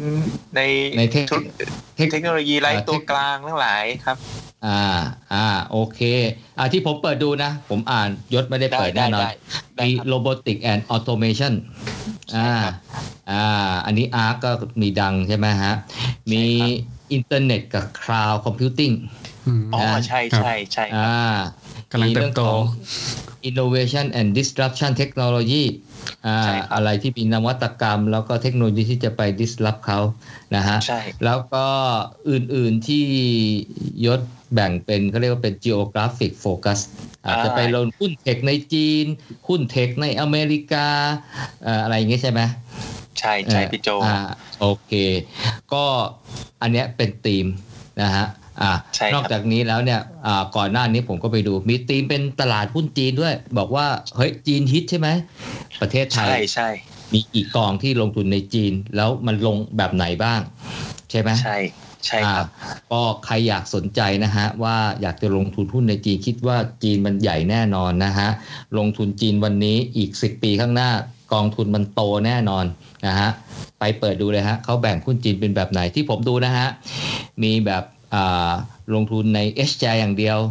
ใช่ไหมฮะหรือใน A share อย่างเดียว หรือหรือ all อะไรใช่ไหมฮะใช่ครับพี่ ใน all เออเนี่ยก็จะมีเอ่อเมื่อกี้ A share เราพูดไปแล้วเนาะ A share เนี่ยคือเซี่ยงไฮ้เซินเจิ้นนะครับเซี่ยงไฮ้หุ้นที่จดในเซินเจิ้นตลาดไเซินเจิ้นแล้วก็อ่ามีมีหุ้นที่ไปจดใน ตลาดฮ่องกงก็เรียกฮ่องกงเอ่อ H share H share ใช่ แล้วทีเนี้ยเขาเรียก offshore offshore นี่ยังมีตลาดเออเขาเรียกว่า offshore อาลีบาบาเนี่ยไปจดเขาเรียกว่า รูปแบบ ADR ที่อเมริกานะครับอืมเขาจะไปอ้างอิง regulation ที่อเมริกา แต่จริงๆเนี่ยธุรกิจเนี่ยทำทำอยู่ในเมืองจีนเนาะเพราะว่าเขาเขาไม่อยากจะเจอ regulation บางอย่างที่ที่อยู่ในในในประเทศจีนนะครับอืมก็อันนี้เขาเรียก all share จริงๆครัมีบ all share บวกไต้หวันด้วยพี่โจอ่าบวก all share บวกไต้หวันเรียก greater China เกรเ t อร์ไชน่าโอ้ใช่ได้นี่ไต้หวันได้ยินนี่ฉุนเลยนะ ไปรวมเขาเรียกเป็นไทยนะอ่าอ่าชโอนเคชนเลยใช่ใช่ฉุนเลยฮะอ่าเขาเป็นไต้หวันนะเขาไม่ใช่เป็นประเทศจีนนะอ่าใช่ครับ เพราะฉะนั้นเนี่ยอ่าถ้าใครอยากดูประเภทกองทุน แล้วคิดว่าอยากจะลงทุนตามธีมนะฮะหรือลงทุนตามประเทศนะฮะสามารถเข้าไปดูในอ่าเพจเด็กไฟแนนซ์ได้จะรวบรวมข้อมูลเกี่ยวกับกองทุนเยอะแยะมากมาย ให้เราช้อปปิ้งนะครับผมครับก็ก่อนอื่นแต่ว่าก่อนอื่นเนี่ยต้องไปทำอะไรนะ เปิดบัญชีก่อนนะอืม ถ้าถ้าถ้าลงทุนก็ต้องมีบัญชีก่อนครับ มีบัญชีไม่ใช่ว่าเปิดหรือว่าเปิดกับเด็กการเงินก็ได้นะ แต่ตอนนี้ยังยังยังไม่ได้คิดเรื่องธุรกิจ ตอนนี้ยังจะเขาเรียกว่ายังไงดี ยังยังคิดอยู่นะฮะว่าว่าเราจะ balance เอ่อ commercial กับเอ่อสิ่งที่ให้ความรู้ทุกคนยังไงนะครับ ตอนนี้เราเรารักในการทำคอนเทนต์อยู่นะครับอืครับม อะอืมเปิดเปิดกับเด็กการเงินเปิดยังไงผมก็อาจจะเป็นตัวแทนขายแต่ว่าเอออันนี้อันนี้อันนี้ก็คิดคิดไว้ครับว่าว่าเราอยากดูแลลูกค้าเนอะอาจจะมีมีความรู้ในการจัดพอร์ตให้เขานะครับ แต่ว่าจำกัดจำนวนคน อันนี้อันนี้เป็นแค่แนวคิดนะครับอ๋อโอเค Exclusively for City Trail Runner โอเคโอ้โหตอนนี้ครับตอนนี้เนี่ยเข้าเด็กเด็กการเงินเด็กไฟแนนซ์เนี่ยนะฮะเข้าไปหาความรู้เรื่องกองทุนครับผมได้ แต่ในอนาคตอาจจะมีบริการเสริมเป็นที่ปรึกษาหรือใช่ไหมใช่อ่าโอเค แต่ว่าตอนนี้ยังไม่มี เดี๋ยวอนาคตข้างหน้า ติดตามเพจนี้ไปแล้วกันนะฮะครับตอนนี้ใครอยากจะหาผลตอบแทนจากการลงทุนจากกองทุนโดยเฉพาะกองทุนต่างประเทศนะครับ ผมก็มาดูได้ความรู้เยอะมากเลยนะครับเนี่ยในเพจนี้ อ่าอืมผมเนี่ยครับได้เลือกได้ช็อปไปหคือน้องยศนี้อ่านแล้วก็ย่อยย่อยออกมาให้เลยนะใช่ครับนครัอกบนอกจากทำให้อ่านง่ายแล้วเนี่ยเรายังมีกองเอ่อความรู้เรื่องเอ่อกองทุนมันทำงานยังไงนะครับเอ่อค่าธรรมเนียมคิดยังไงเนี่ยเป็นคอนเทนต์ที่เขาเรียกว่า evergreen โอเค evergreen หมายความว่าคนมืออะใหม่เข้ามาเนี่ยเอาไปใช้ได้เลยนะอ่านแล้วอ่านเมื่อไหร่ข้าใจตัวย่างก็ยังได้ก็ยังได้ประโยชน์ตอนนั้น ไม่ล้าสใช่มัยใช่อืมใช่ครับใช่อ่าพอร์ตเขียวตลอดอะไรอย่างโอนี้เคอืมอ่า evergreen ก็วันนี้ก็ได้ความรู้เรื่องกองทุนมาเยอะเลยนะฮะเออครับเอ๊ะมามาทำกองทุนเยอะขนาดนี้เนี่ยตอนนี้วิ่งบ้างป่ะเนี่ยเออ ตอนตอนนี้ก็เป็นการ maintainเมนเทนเอ่อฟิตเนสครับพี่โจครัในบระดับเออ5ถึง10โลประมาณนี้ฮะอ่าโอเค เดี๋ยวเดี๋ยวเริ่มต้นวิ่งแต่เมื่อไหร่เนี่ย นานยัง ผมเนี่ยเริ่มต้นวิ่งปลายปี 2018 ก็ประมาณสองสามปีที่แล้วครับพี่ แต่ก่อนเนี่ยอืมออกกำลังกายโดยการเตะฟุตบอลนะครับอืก็ม ป๊อกแป๊กไปเรื่อยแต่พอเอ่อเข้าวงการวิ่งเนี่ยรู้สึกว่าเราเราเราเรามีวินัยเราฟิตมากขึ้นนะครับอืมเตะบอลนี่มันยังแค่แบบว่าถ้าเหนื่อยก็แค่แค่หยุดยืนกลางอู้สนามอู้แล้วก็แฮกแฮกๆอู้อู้อู้บ้างบางทีเล่นเป็นกองหลังก็เออวิ่งตามกองหน้าแล้วเขาไปเล่นกันก็อู้ต่ออะไรอย่างเงี้ยแกล้งเตะออกนอกสนามนะ ให้เขาไปครับเก็บอะแล้วใครชวนวิ่งเนี่ยอืมจริงๆแล้วเนี่ยเออที่ที่เข้าไป ทำงานแผนก sales and commercial เนี่ยก็จะเจอหัวหน้าก็คือพี่พลเนี่ยเป็นนักวิ่งอยู่แล้วนะครับอ๋อแล้วก็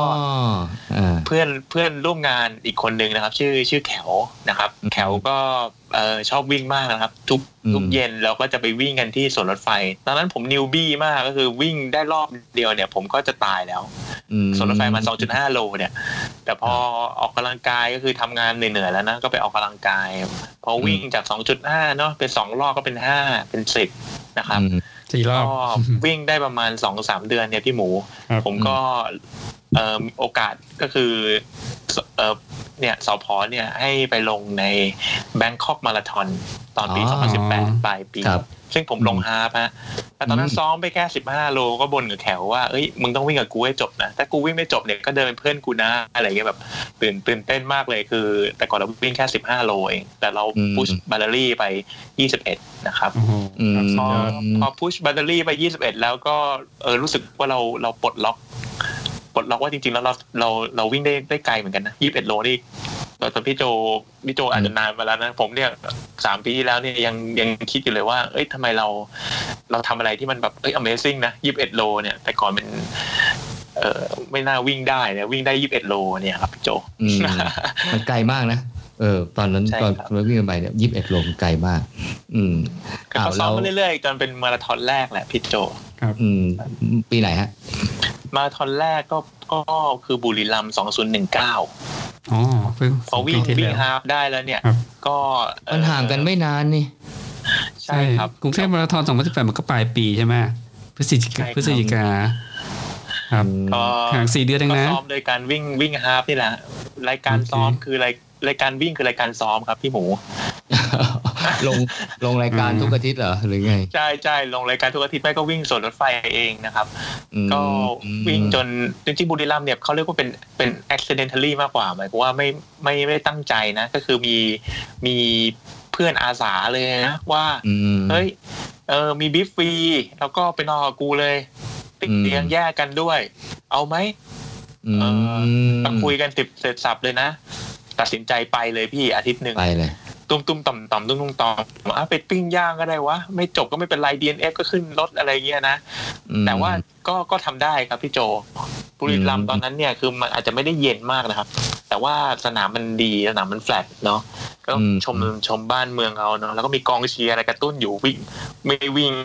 อ่าโดนกองตีใส่อะก็ต้องวิ่งแล้ว นะครับอืมก็ก็ก็ทำมาราธอนแรกได้ครับพี่โจจบไปกี่ชั่วโมงครับ ตอนนั้นเนี่ย เออวิ่งวิ่งบอลลูนวิ่งไล่หลังพอดีนะครับ ก็ ก็จบประมาณห้าเอ้ยสี่สี่ชั่วโมงห้าสิบแปดอ๋อเออห้าสิบห้าสิบแปดนาที pacer ห้าศูนย์ศูนย์อยู่ข้างหลังเราอ่าใช่ใช่ครับเอเซอร์ลูกโป่งไล่ไล่บีหลังมาสุดท้ายก็ก็ก็เขาเขาครับเขาใกล้ๆเขานะครับสี่จุดแสห้าดงว่าครับสภาพหลังเข้าเส้นชัยก็ไม่ได้สาหัสเท่าไหร่นะ เออเป็นเป็นเรื่องที่ดีมากเลยครับพี่โจ ผมผมวิ่งมาเนี่ย ผมไม่ไม่ใช้คำว่าไม่ผมไม่เคยบาดเจ็บ เรื้อรังเลยครับ ผมอืมอย่างมากก็คืออืมผมวิ่งเสร็จเนี่ย อาจจะอาจจะเมื่อยล้าบ้างนะอ่าสองสามอืมวันพักมันก็วิ่งใหม่อ่าได้ครับโอเค แสดงว่าตอนเราซ้อมเนี่ย เราซ้อมวิ่งสม่ำเสมอนะเออ อาจจะใช่ อาจจะใช่ หรือไม่ก็วิ่งอืมท่าได้ตั้งแต่ต้นอะไรอย่างเงี้ยนะครับ ไม่ลงเขาอืมหรืออะไรอย่างเงี้ยนะครับอ่า ปกติซ้อมที่ไหนเนี่ยอืม เออก็วิ่งวิ่งกับแถวเนี่ยส่วนรถไฟอยู่ไปวิ่งกับพี่โจนะเห็นว่ามีมีมีคลิปโพสเจอร์เพียบเลย วิ่งให้อ่าประหยัดแรงวิ่งให้ดีนะอืมอืมครับอ่าคือเคยไปซ้อมสวนรถไฟเพราะอยู่ติดกับที่ทำงาน ใช่ใช่ไม่ไม่แล้วก็บ้านบ้านอยู่ใกล้กับสวนรถไฟมากๆครับ พอดีเอ้าเหรอบ้านอ๋อออยู่เกษตรเนี้ย ผมก็อ๋เอออตอนเช้าผมเคยผมเคยมา เช้าที่สุดของสวนรถไฟเนี่ยแต่ก่อนมันไม่ได้มีโควิดอะไรนะ ผมเคยมาถึงตีสามครึ่งพี่โจ คืออช่วงที่เอนโดฟินมันหลังมันชอบวิ่งนะตีสามมันตื่นเองนะ แล้วก็อืมใส่รองเท้ามาวิ่งเลยอืมก็อืมทำทำทำได้อยู่อะไรนะปีสองพันหนึ่งเก้าเนี่ย ในปีเดียวเนี่ยทำได้สิบมาราธอนอืมโอ้โอ้ครับ เดี๋ยวก่อนนะมาราธอนแรกใน2019บุรีรัมย์มาราธอน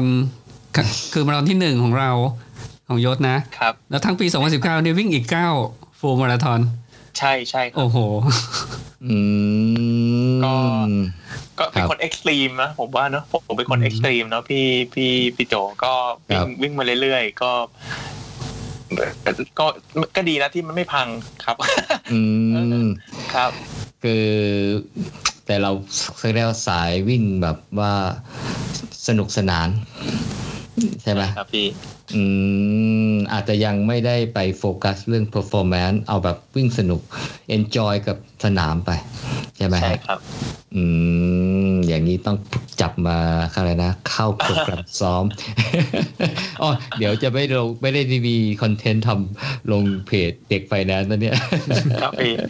ก็เออก็ถ้าถ้าไม่มีโควิด เนี่ย ผมผมเซ็งมากๆเลยคือโควิด เนี่ย พี่โจมันทำให้ เออเราเราเราเป็นนักวิ่งเนาะพี่หมูว่านักวิ่งก็คือเราไม่ได้ทำตามสิ่งที่เราวางโปรแกรมไว้ใช่ไหมแล้วก็รายการที่เราสมัครไว้เราก็โดนเลื่อนโดนอะไรอย่างงี้เนาะอืมก็ก็ ช่วงนี้ก็เลยเป็นการเมนเทนฟิตเนสส่วนใหญ่ครับพี่โจ แล้วก็มีอืมโอกาสได้ทำเพจด้วยอืมอืมครับครับผมก็เราจะมีหนึ่งงานนะ Amazing Thailand ใช่ปะ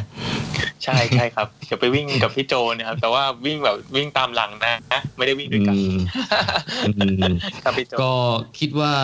การวิ่งนี่ให้อะไรกับเราในช่วงหลายปีที่ผ่านมา อืมถ้า การกรองเอาเป็นคำพูดที่ที่ที่ชอบเล่าให้เพื่อนฟังนะพี่อืมคือจริง ๆ แล้วอะเราถ้าเราให้ให้เวลาอะไรกับสิ่งสิ่งหนึ่งมากพอนะเราเนี่ยทำได้ทุกอย่างเลย อืมคิดว่าจริงไหมอันนั้นคือมแอ t ติจูดที่ได้มาจากมาราธอนนะครับ ครับ ก็คือเราถ้าเราฝึกซ้อมเราทำอะไรมากพอสิ่งที่เป็น amazing มันก็ achievable ป่ะ ใช่ อืม อืม อืมอืมแสแสดงว่า ความรู้สึกตอนเข้าเส้นชัยมาราธอนแรกนี่ต้องต้องรู้สึกว่ามันมิราเคิลสำหรับตัวเองมากๆหรือเปล่าอืมโอ้มีมีความสุขมากเลยพี่เอ็นเอ็นนะผมใช้คำว่าอะไรนะเอนโดฟินหลังอ๋อนี่ฟื้นหลังรู้สึกว่าครับเออมีความสุขมาก รู้สึกว่าอยากอืมกลับไปซ้อมให้เวลาดีขึ้นกว่าเดิมอะไรตรงนี้ ใช่ใช่คครัรับบอืมอืมอืม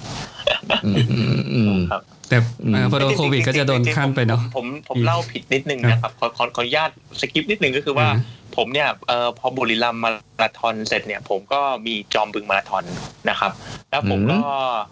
เออเดี๋ยวหรือก่อนบึงก่อนจำจำบึงจะจำบึงวิ่งก่อนวิ่งก่อนนะมกรมกเดี๋ยวราเดี๋ยวเดี๋ยวเดี๋ยวก่อนนะเออผมบุรีรัมย์เสร็จเนี่ยครับ ปีต่อมาผมปีต่อมาผมก็บุรีรัมย์ แต่ก่อนบุรีรัมย์เดี๋ยวขอขอคิดแป๊บนึงนะครับ เออมาราธอนที่สองคืออะไรนะอืมเออถ้าถัดจากช่วงนั้นเนี่ยเอ่อก็จะประมาณ อ๋อ มีมี Amazing Thailand ไหมครับ ปีปีนั้น ใช่เบสิกประมาณอ่ามีมีนาคมใช่ไหมครับจำไม่ผิด มีใช่มีใช่มีอ่ามีมีสมัครเองใช่ อุ้ยแล้วก็ Amazing ก็ช่วงสัปดาห์ก่อนนะไอ้หลังจากบุรีรัมย์ไม่ใช่เหรอ ผมว่ามันใกล้ ๆ กันอะ มันใกล้ ๆ กันอะใช่ไหมครับ เออเออเออเออนั่นแหละ นั่นแหละใกล้ๆกันใช่อืมโอ้วิ่งวิ่งจนจำไม่ได้เลยพี่โจ แต่ เยอะเยอะมากเลยใช่ใช่ใช่ที่ทำให้ตื่นเต้นก็คือจับฉลากไอชิคาโกได้แหละอ๋อก็เลยต้องต้องต้องต้องสมัครรายการซ้อมไว้ครับ ปีไหนปีไหนไปชิคาโกปีไหนหนึ่งเก้าเนี่ยพี่หนึ่งเก้าเอ้ยปีเดียวกับผมเมื่ปะอสองปีที่แล้วเออผมไปปีไหนผมจำไม่ได้พี่แล้วโจหเริ่นึ่มงแปดพี่โจน่าจะหนึ่งแปดผมไปกับพี่พีทผมไปกับพี่พีทอ๋ออ๋ออ๋อโอเค เออเราก็วิ่งเยอะเกินจนทั้งจำไม่ค่อยได้ เออเออผมผมผมได้ชิคาโกพี่ผมเลยนั่นเป็นสาเหตุที่ว่าก่อนหน้านั้นน่ะ ผมจะต้องซ้อมโดยการเออลงโดยการวิ่งเป็นการซ้อมครับพี่หมู แต่ว่าไม่แนะนำให้ทำนะครับ เพราะว่าผมเนี่ยมีมีมีแอส i r a t i o n อยู่ข้างหน้าเนี่ย ผมลงรายการเยอะมาก แล้วก็เออสองอาทิตย์วิ่งทีหนึ่งสองอาทิตย์วิ่คงรับทีหนึ่งอะไรแบบนั้นเลย ใช้ประมาณซึ่งลงฟูลมาราธอนเพื่อเป็นการซ้อมยาว ใช่ใช่ใช่ครับโอเคใช่อืมก็ก็ก็ก็โอเคพี่ปีปีนี้จริงๆอะปีปีที่แล้วต้องเป็นเบอร์ลินใช่ไหมแต่ว่าเบอร์ลินมันเรื่องมันเป็นเบอร์ลินสองศูนย์สองหนึ่งซึ่งผมก็ไม่รู้ว่าได้ไปหรือเปล่านะครับเบอร์ลินนี่ก็ดวงอีกแล้วครับ จับฉลากได้โอ้ครับก็ ก็ก็เอออยากไปเที่ยวด้วยนะครับ แล้วก็ไปไปวิ่งด้วยครับพี่โจอืมสงสัยจะเก็บ major ให้ครบหกครับที่ใช่ไหมอ๋อใช่ครับ ก็เป้าหมายเดียวกับผมแหละแต่ว่าก็ยังกระดึบกระดึบไปอ๋อเป็นเป็นความฝันเป็นความฝันที่อยากทำแต่ว่าไม่ได้เร่งรีบผมใช้คำว่าอะไรดีนะพี่โจอ่าเป็น life lifetime dream เออคือไปเมื่อมีโอกาสอืมใช่ครับ อ่า ก็โอ้ ก็อะไรนะ วันนี้ก็ได้ความรู้แล้วก็ได้อ่าอะไรนะได้ได้ยินเรื่องของประสบการณ์การวิ่งของทงยศรันนะครับผมครับผมได้ความรู้มากเลยนะครับอืมอืมหมูมีอะไรเพิ่มเติมไหมเนี่ยครับก็ผมวันนี้สนุกสนานนะเนี่ยเออผมว่าเรื่องลงทุนทุกคนนะครับ มันก็สามารถนำไปปรับใช้ได้นะ ไม่ว่าเราจะประกอบอาชีพอะไรนะครับ ทั้งพี่ส่วนตัว มนุษย์เงินเดือนอะไรเงี้ยนะครับ การอืมเพราะว่าการลงทุนมันก็คือเป็นการออกแบบแล้วก็อดออมเพื่อที่จะอ่ามีใช้ในวันเกษียณนะครับอืมอืมเข้าใจว่ามีกรุ๊ปด้วยใช่ไหมกรุ๊ปมีกรุ๊ปด้วยปะใช่ใช่ครับพี่พยายามเราเราพยายามสร้างสร้างกรุ๊ปแล้วก็ feed content ที่เออเป็นเป็น free content หมายความว่า พยายามให้มุมมองเอ่อในการลงทุนพยายามเอา tool ไปบอกอย่างเช่นก็เมื่อกี้พี่เมื่อกี้พี่พูดถึง Database กองเอ่อเมื่อกี้พูดถึงกองทุนจีนใช่ไหมเราแจก Database เลยนะพี่ว่าอืมว่าผมเนี่ยมีกองทุน 80 กองทุนจีนนะ ประกอบด้วยกองแม่หรือกองทุนหลักเป็นอะไรบ้าง อันไหนเป็นครับ A share H share หรือเป็น passive แล้วก็ลิงก์ไปไปยังอืมกองทุนด้วยครับ คือโอ้ทำทำ database ไว้ในนั้นเลยพี่โจสามารถเข้าไปโอเคดูได้ครับ ก็ท่าทางใช้ effort เยอะนะใช่เพราะฉะนั้นเนี่ยเดี๋ยวเดี๋ยวอ่าพี่รอเปิดบัญชีกับน้องยศเลยดีกว่าโอ้ยจริงเหรอเปิดพี่เมื่อไหร่โอ้งั้นเดี๋ยวผมทำเดี๋ยวผมทำ market survey เลยฮะผมก็อยากทราบก็จะได้มีพี่ปรึกษาได้ด้วยไงใช่ปะไปเปิดกับบริษัทเขาก็ไม่เห็นทำอะไรให้เลยใช่ผมก็เลยจะเล่าให้พี่หมูฟังว่าครับจริง ๆ แล้วเนี่ยอยากอยากเป็นตัวแทนเนี่ยเป็นตัวแทนง่ายมาก แต่ว่าสิ่งที่พยายามจะบอกคือการ balance เนาะก็คือว่า ถ้าเราดูเป็น commercial commercial มากเกินไป แล้วก็บางทีเราไปไปเป็นง่ายมากเลยอะอืมแล้วก็มีเขาบังคับยอดด้วยนะครับ หมายถึงว่าอืมผมก็ต้อง effort ในการหายอดขายอ๋อกับครับลูกเพจของผม ซึ่งซึ่งอาจจะไม่ใช่วัตถุประสงค์หลักผมอยากจะให้เอ่อ content มันเข้าใจง่ายเนาะเป็นยูนิเว r ร์สอ๋อแล้วก็คนคนเข้ามาหาได้ครับอย่างเงี้ยครับอืมก็เลยพยายาม balance อยู่พี่หมูโอ้แต่พี่หมูอ๋อเข้าใจเข้าใจไม่ได้คือพูดเราเล่นใช่ไหมเราอยากจะแชร์ความรู้ที่ที่เราไปย่อยมาแล้วอะนะอันนี้ผมเห็นด้วยเลยนะครับช่วยก็ช่วยมากเลยนะครับ ความรู้ในงานกองทุนรวมไปติดตามได้ที่เพจ เด็กการเงินการเงินต่อเอ่อครับแล้วเด็กไฟแนนซ์นะฮะแล้วถ้าอยากจะสอบถามหรืออยากจะแชร์ความรู้อะไรก็เข้าไปที่กลุ่มนะ Facebook กลุ่มนะฮะเด็กการเงินเหมือนกันใช่ไหมฮะเด็กไฟใช่แนนซ์ใช่ครับครับอ่ามันจะมีปุ่มวิสิตกรุ๊ป โอเคสามารถเข้าไปได้เลยครับพี่อ่า เพราะฉะนั้นเนี่ยถ้ามีคำถามอะไรเนี่ยไปถามทีมเด็กการเงินน่าจะมีคนมาตอบ หรืออาจจะมีเพื่อนๆที่มีความรู้เกี่ยวกับการลงทุนในกองทุนมาช่วยตอบคได้รับอืมใช่มีมีมีมีพันธมิตรลากเป็นลากกูรูมามาอยู่ในอ่าห้องนี้ด้วยสร้างเยอะเพราะฉะนั้นเนี่ยการลงทุนในกองทุน นะฮะโดยเฉพาะกองทุนต่างประเทศ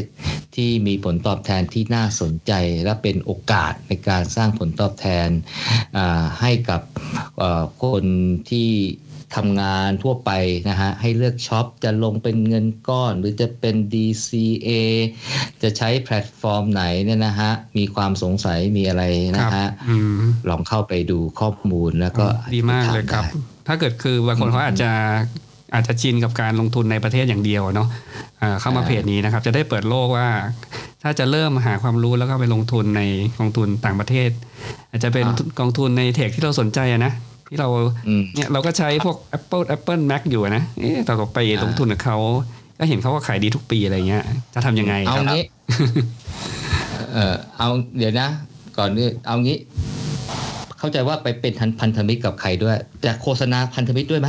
ให้ไปเปิดที่นี่ฮะให้โฆษณาได้เลยเต็มที่เต็มที่เออเออจริง ๆ ก็ก็ก็ก็มีพันธมิตรครับพี่ครับแต่ผมอืมผมใช้อย่างนี้ดีกว่า คืออ